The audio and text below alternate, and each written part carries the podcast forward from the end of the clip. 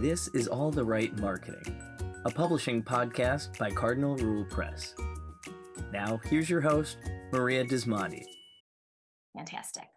All right, so ladies and gentlemen, as you are joining us, we are going to begin with today's panel. We thank you for joining us as we today talk about family and traditions and picture books. So we're going to go round robin and have our speakers go ahead and introduce themselves, tell us a little bit about who you are and what you've written. So let's go ahead and begin with Vanessa. Hi, um, so I'm Vanessa Garcia, and I just wrote a book. I think it's only it's 18 days old, um, and it's it's called What the Bread Says inside there sorry this is my book so it has pictures of my family inside actually and it's mm-hmm. about um, how my grandfather taught me to bake bread while sharing the family story. And we are Cuban American, but he was actually born in Spain and has a very, very rich history, as do we all. Mm-hmm. So that's that's a little bit about me in my book. Fantastic. Who's going next? I can go. Thank you. Yeah. So I'm Surishtha Sehgal. Uh, for short, I'm Sue and I am an educator. I grew up in India and um, taught in school over there after I graduated, and then I moved to United States, and I taught in school in the United States, and then in the college, and then in the university. And while I was in the university, I started an education foundation, which is still going on it brings campuses and communities together and teaches uh, social responsibility to college students and high schoolers. And now I'm also writing children's books. And uh, I have the first book was A Bucket of Blessings, which became a New York Times bestseller, Blessings. Um, and there are many others like Wheels on the Tuk Tuk um, and Thread of Love uh, P for Papadums. There, there's a whole list of it that you can check. Uh, Festival of Colors and Diwali, of course, recently. And Mother Goose goes to India. Uh, and I have two more coming out. So that's wonderful. Thank yeah. you, Sue. Wonderful. And the Wheels on the Tuk Tuk was one that we, my children and I actually read. Oh, really? I really, really enjoyed that book because uh, I spent some time in Thailand and we rode tuk tuks uh-huh. in Thailand too. So okay. that was, that was okay. fun to share that. And yeah. Ilima, will you please introduce yourself? Hi, everyone. Aloha, everyone. Uh-huh. Um, I, my name is Ilima Loomis, and I now live in Vancouver, Canada, but I was born and spent most of my life in Hawaii. And so I'm here today to talk about my book, Ohana Means Family. This book is about um, taro farming and a food called poi, which is very traditional in Hawaii. Um, and kind of gets into the, the story of that. A little background about me um, I actually started as a journalist and science writer. So, one of my other books is actually more on the science side of things about solar eclipses. Hmm. And then a few years ago, I got into writing children's books, and that's um, how I came to write Ohana Means Family. Fantastic. Well, we were all here, you were all invited here as panelists because your books have common themes. They talk about tradition, they talk about family. And we're here, we're going into the November season when we talk a lot about thankfulness and the importance of gratitude and family. Let's talk a little bit about tradition. Um, so, Sue, I'm going to turn it over to you. Your books, uh, we have Diwali is coming up on, I believe, Sunday or Monday. This this upcoming Monday, yeah, yeah, yeah. And so, tell us um, a little bit about the Festival of Colors and the tradition that is talked about in that story in Festival of Colors. Yes. Okay. So yes, uh, the Festival of Colors and Diwali, both of them are about celebration of life. Uh, Festival of Colors uh, usually is uh, celebrated in spring uh, when the beautiful flowers are coming out and there's a lot of color in nature. And so it's really thinking about all that beauty that is outside is actually reflected within you. Um, and the Festival of uh, I mean, um, uh, Diwali, of course, also is a celebration, and we can talk about that later. But that's basically the two of them. The common commonality is the celebration uh, in nature and inside. And um, I will go ahead and pin myself because we we do have um, your book on our our bookshelf and the festival of color my children just loved the illustrations mm-hmm. and i i was not aware that this was a spring celebration but just i mean if you're looking at it you can see all the flowers right. and mm-hmm. can you tell us a little bit more about how they take the flowers they dry the flowers will you tell us about that tradition yes well this is something that happened uh, it's it's becoming more modernized now. There was a time in between that they just made uh, not environmentally friendly uh, colors, uh, but this is when you actually children go out and uh, pick the petals. Uh, I mean, get the flowers and then get the petals and then uh, wet them. then they are dried and then they press the colors. And it's just the whole activity is around just thinking about how water is important to the flowers and the trees and the plants, and then how it can go go to you know um, get you can use the colors to basically touch someone usually you wouldn't touch and or throw the color on people. And so it's more of a uh, everybody's similar. No color is different. All colors are beautiful. So it's really recognizing that value uh, and like the, the picture that you're showing, um, there are all kinds of people, poor people, old people, young people, you know, there are elephants, there are monkeys, there are dogs, and all, everybody's there to celebrate.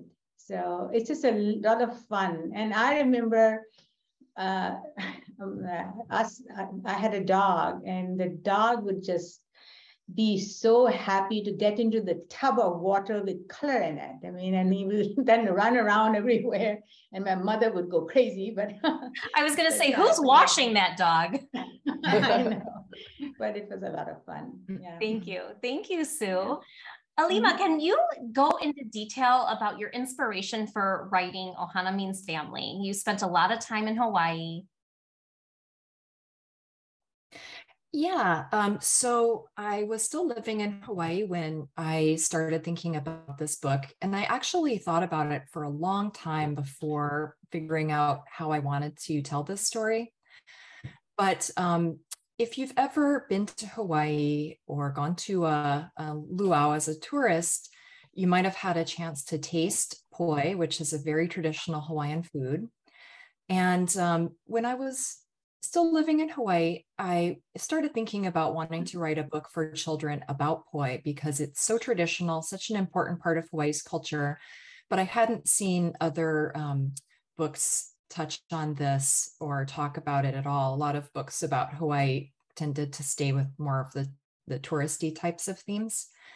And um, so, you know, I thought about it for a long time, how I wanted to write about it. And, and finally, the themes that it made me think about was how food connects us so much um, to the earth, to the elements. And um, Sue, it, it's interesting that you were talking about the importance of water and how mm-hmm. think, picking these flowers makes you think about the importance of water. Mm-hmm. Um, in Hawaii, the kalo plant, which is the corm that poi is made from, it actually grows underwater. So it grows in like a submerged paddy, mm-hmm. like um, I guess like rice would, although it's not a grain. Um, so, you know, water is very important for the growth of this incredibly important traditional plant. And it's also important for making poi. So, can we, know, that, can, can we pause real quick? Is there an illustration from your book that you can share? Thank you. Sure. I will tell you, we still, I was trying to get your book and it didn't arrive on time. So please do, please do. That's fine let me find one that shows a little bit about how it's growing. And I have to give a shout out to Kenard Pak, who did the beautiful illustrations for this book. Um, but this shows a little bit about how the poi is, how the, how the kalo is grown in water. It has a beautiful green heart-shaped leaf, which is also um, an important food uh, in Hawaii. Mm-hmm. And it's, um, it's, I guess the botanical term is it's actually not the root of the plant, but it's called the corm, which is like a large kind of potato shaped um, starchy part um, that grows underwater and it's um, harvested in mud. So it, you know, when you walk in a kalo field, it's very silty and muddy under your feet. Um, very tactile experience.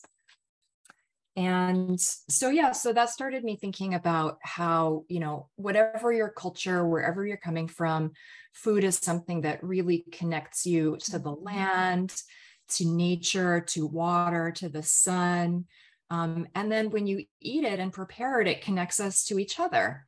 Mm-hmm. Um, so, you know, those were the themes that, you know, really I wanted to write about in this book, talking about poi. It's beautiful. And I did not plan it this way, but it just lends itself to talking to Vanessa because mm-hmm. Vanessa's book isn't talking about where bread comes from, but it's talking about the mm. preparation with family, like you led into, Ilima. So, Vanessa, tell us about your story and the tradition behind it. Yes. So as I said, my my grandfather actually taught me to bake bread when I was a little girl.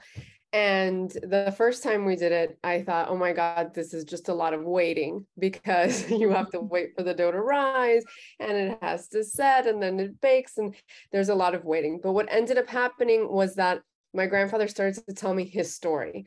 Uh, which was our story, our family story, which was an incredible story that took us straight to our roots um, and talking about how that story swam around the kitchen and made itself into the dough and into the bread. And then when we all shared it, we were sharing the story. But my grandfather was born in in Spain.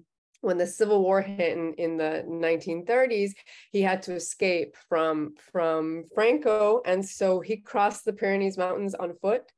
Uh, he climbed over the mountains with his brother. He was 13 his brother was 14 he gets to France and uh, he gets put into foster care because his parents are obviously left behind, not around anymore, um, and and he's distant from them. And then World War II hits, and in the book, you know, I explain to kids, you know, can you imagine a time when the whole world was at war? And he had already escaped one war, he gets into another war, um, and he doesn't want to um, well he doesn't want to die. He wants to uh, be free and live. So he gets on a boat with a lot of uh, jewish kids who are running away from from europe at the time. He gets to ellis island in new york city and then he says if i tell them i'm spanish they're going to send me back to spain.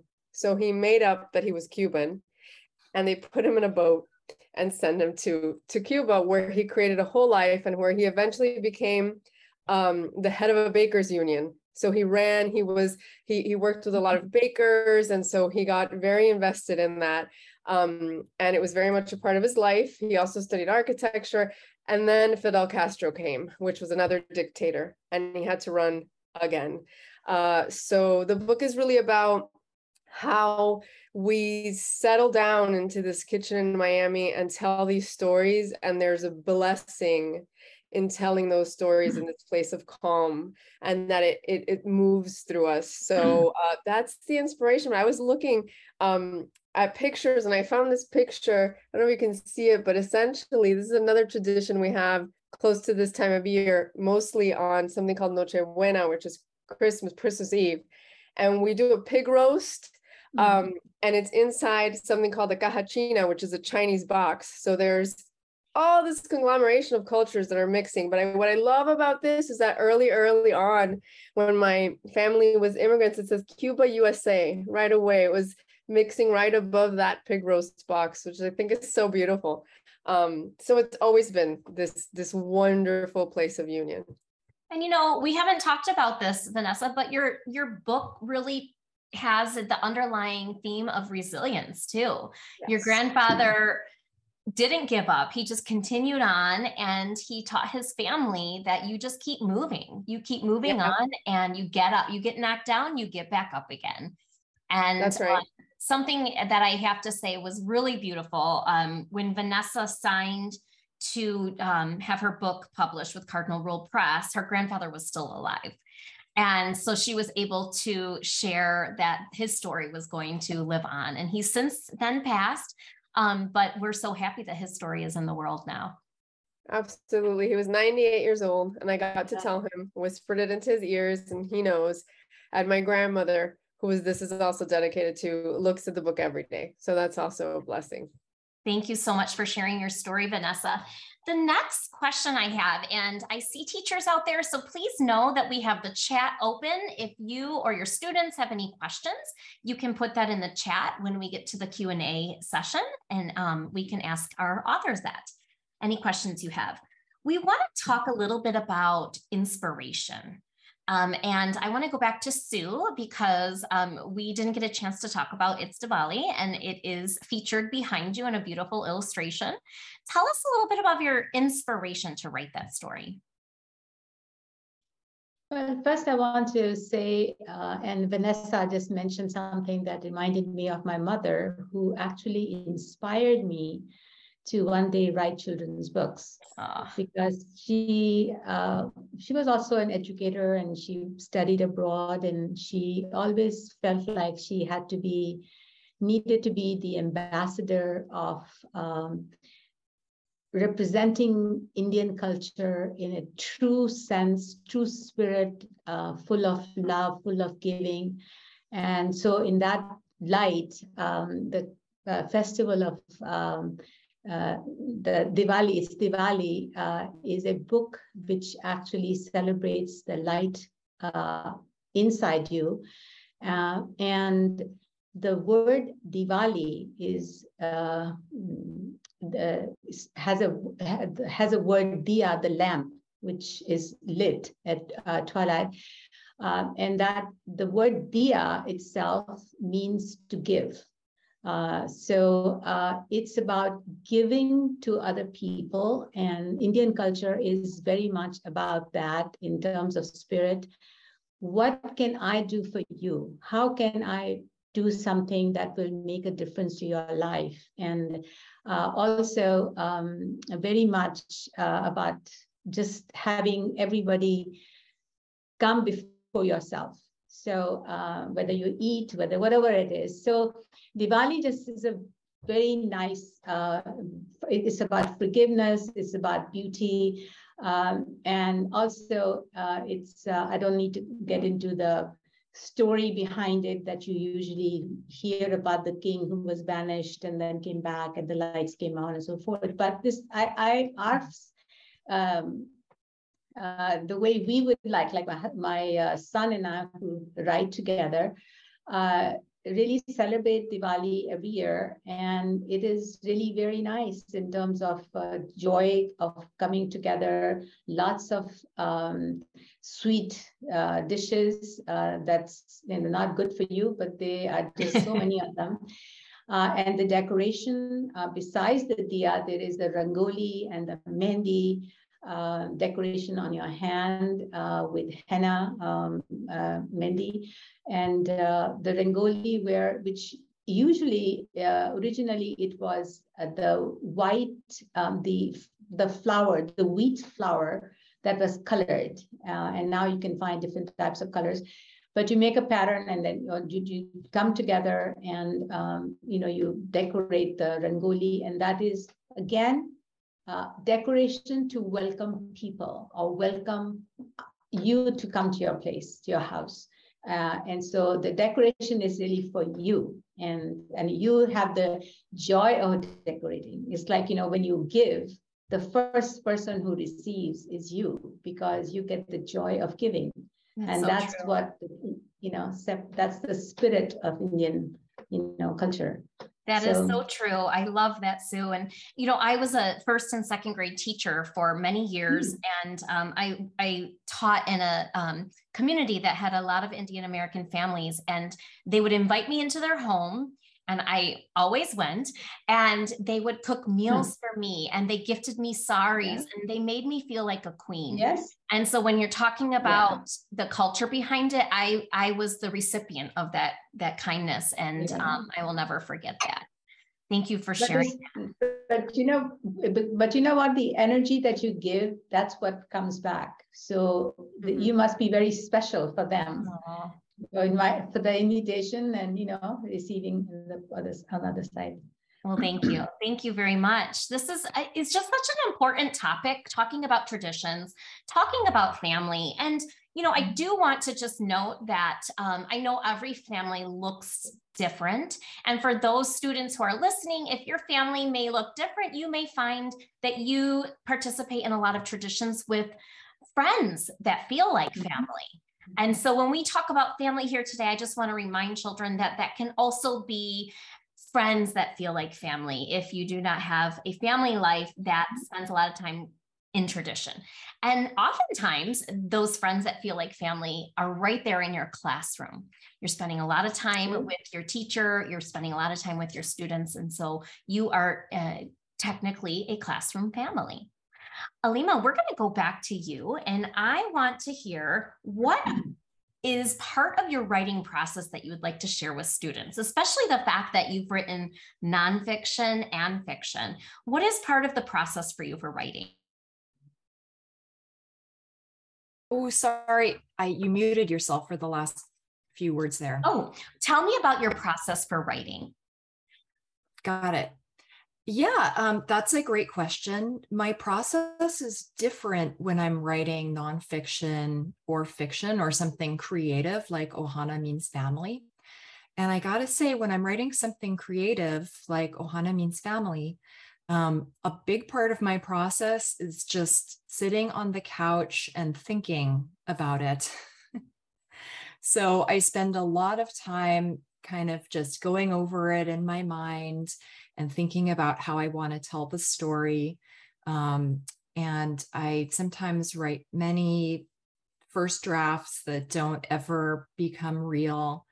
Um, and then for me, after a lot of time thinking about it, um, eventually it'll something will just click into place mm-hmm. and for ohana means family one of the things that i struggled with was how to structure the story and what um, you know whether this would just be a a story about one family growing kalo or for a while i was going to do a twist on the little red hen story and, and make that about um, a, a, a little red hen growing, making poi instead of making bread. And nothing quite felt right. And then I was reading one day and I was reading um, the poem, The House That Jack Built, which is a building poem. And that's when it clicked into place for me. And I knew I wanted to write a story that was structured around that poem. And then after that, I, it came together pretty quickly. I think I wrote it in a day or two after I had that um, made that decision. Wonderful. And for those classroom teachers tuning in and students listening, I think it's important to remember the reason your teachers have you make a list of ideas is so that you can put a pause on some things. An idea might not feel quite ready yet, um, like we just heard, and you might have to put a pause on it and write something else. Um, Vanessa or Sue, would you like to share part of your process with our listeners?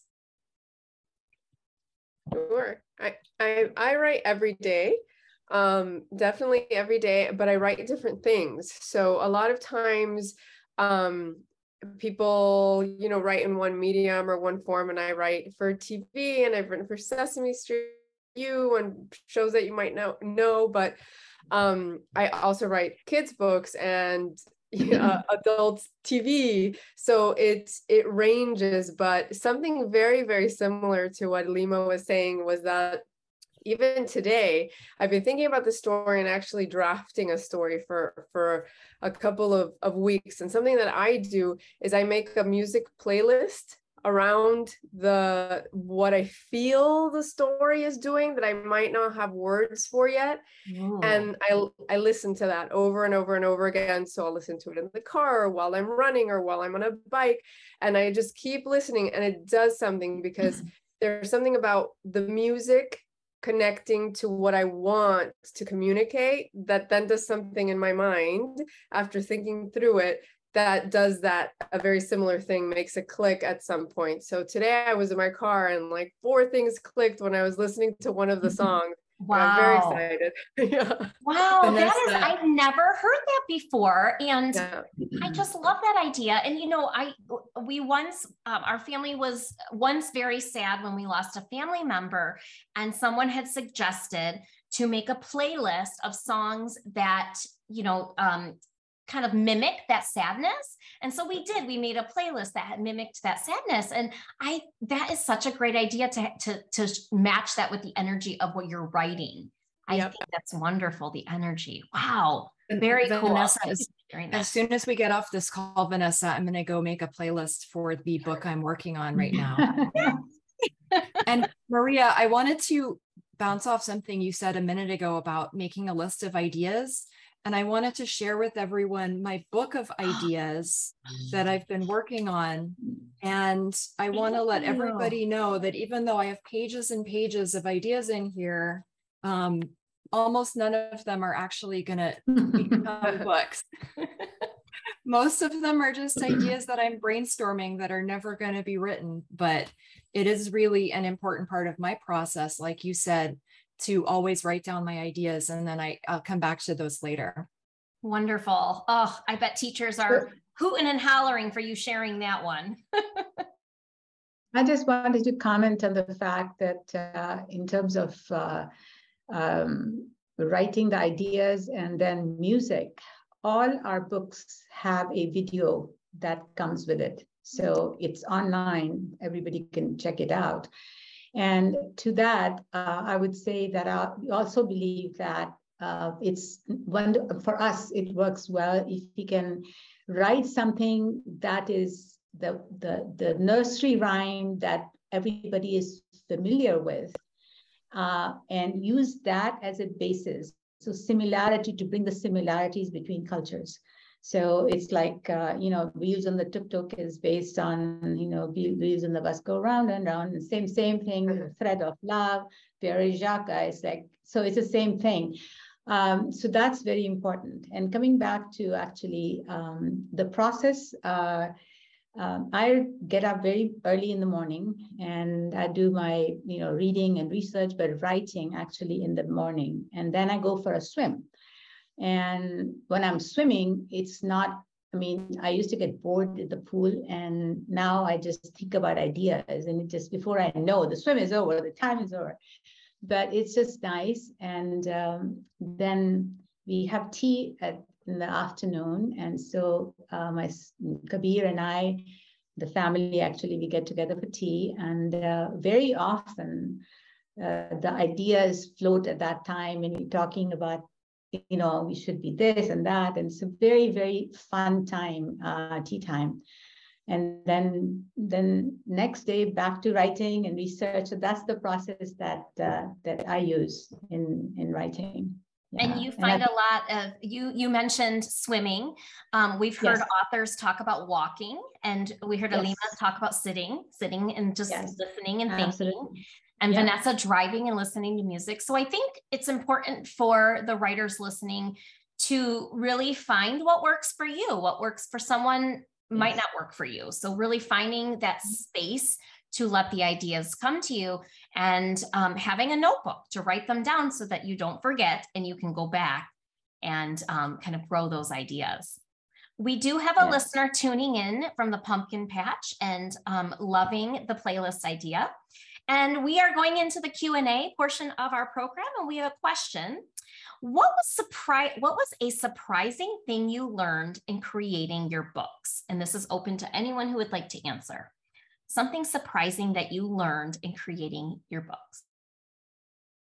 How they get edited. When you write and you send uh, the, you learn a lot from how the editors view that what you send and it's um, it's very nice. I mean, it's very very uh, it's a lot of fun. It could be sometimes not fun because you know something changed that you didn't want to change, but most of the time it is really a lot of fun. Yeah, that's good I to know. The, love the editors. We have some great one. I always um I always loved books that I could go back to and that I discovered something new about them every time that I would go to them. And that happens a lot with picture books. So I knew that I wanted to write a picture book, but I didn't want to force myself to say, I want this to be so layered and I want it, people to keep coming back to it. So what I discovered was that even just telling the story itself, because it was a story I heard when I was three years old and I heard it differently at 12 years old and I heard it again when I was 22 years old that even in that that was all already inside me and that the layers sort of started to appear. You work them out but that it, I sort of discovered from the other side how to make those books that you can keep coming back to over and over and over again and that was wonderful um, yeah, you. we had a, actually uh, we had a CEO of a very large uh, Fortune 500 companies who saw one of our books and said, "Wow," he says, "There's a lot leaders can learn from a yeah. picture book."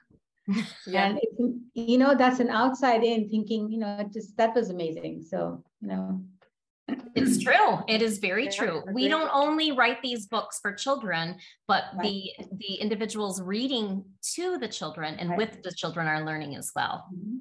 Yes. Um, there is another great question. Uh, do any of you think of your stories in the middle of the night like a dream?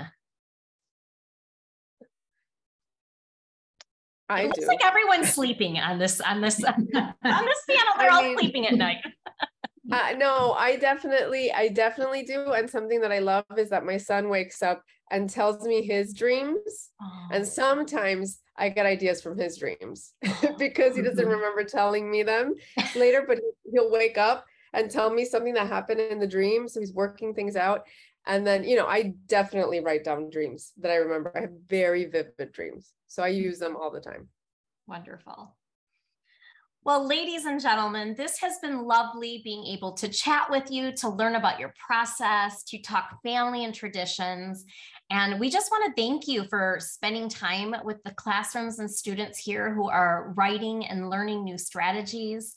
And also to talk about the importance of traditions and family and how it can really help you to shine a light in yourself and to shine a light in others.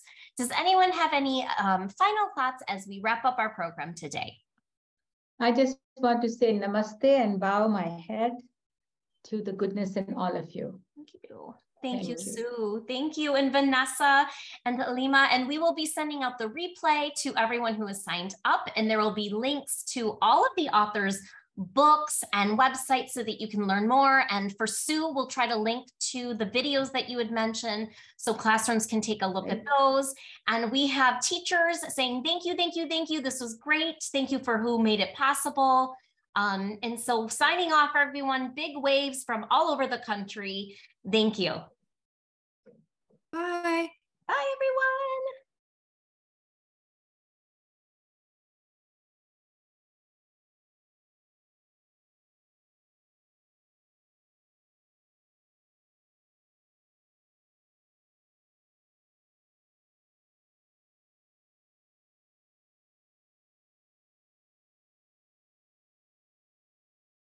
This episode resonated with you, let's take it a step further. Head over to cardinalrulepress.com and check out our blog. It is filled with resources for anyone who loves books, whether you are a publisher, a librarian, a bookseller, or an author. We help you to figure out ways to get visibility around those books. Thanks for listening to All the Right Marketing with Maria Dismondy. If there is a topic you would like us to explore and cover, please email podcast at cardinalrulepress.com.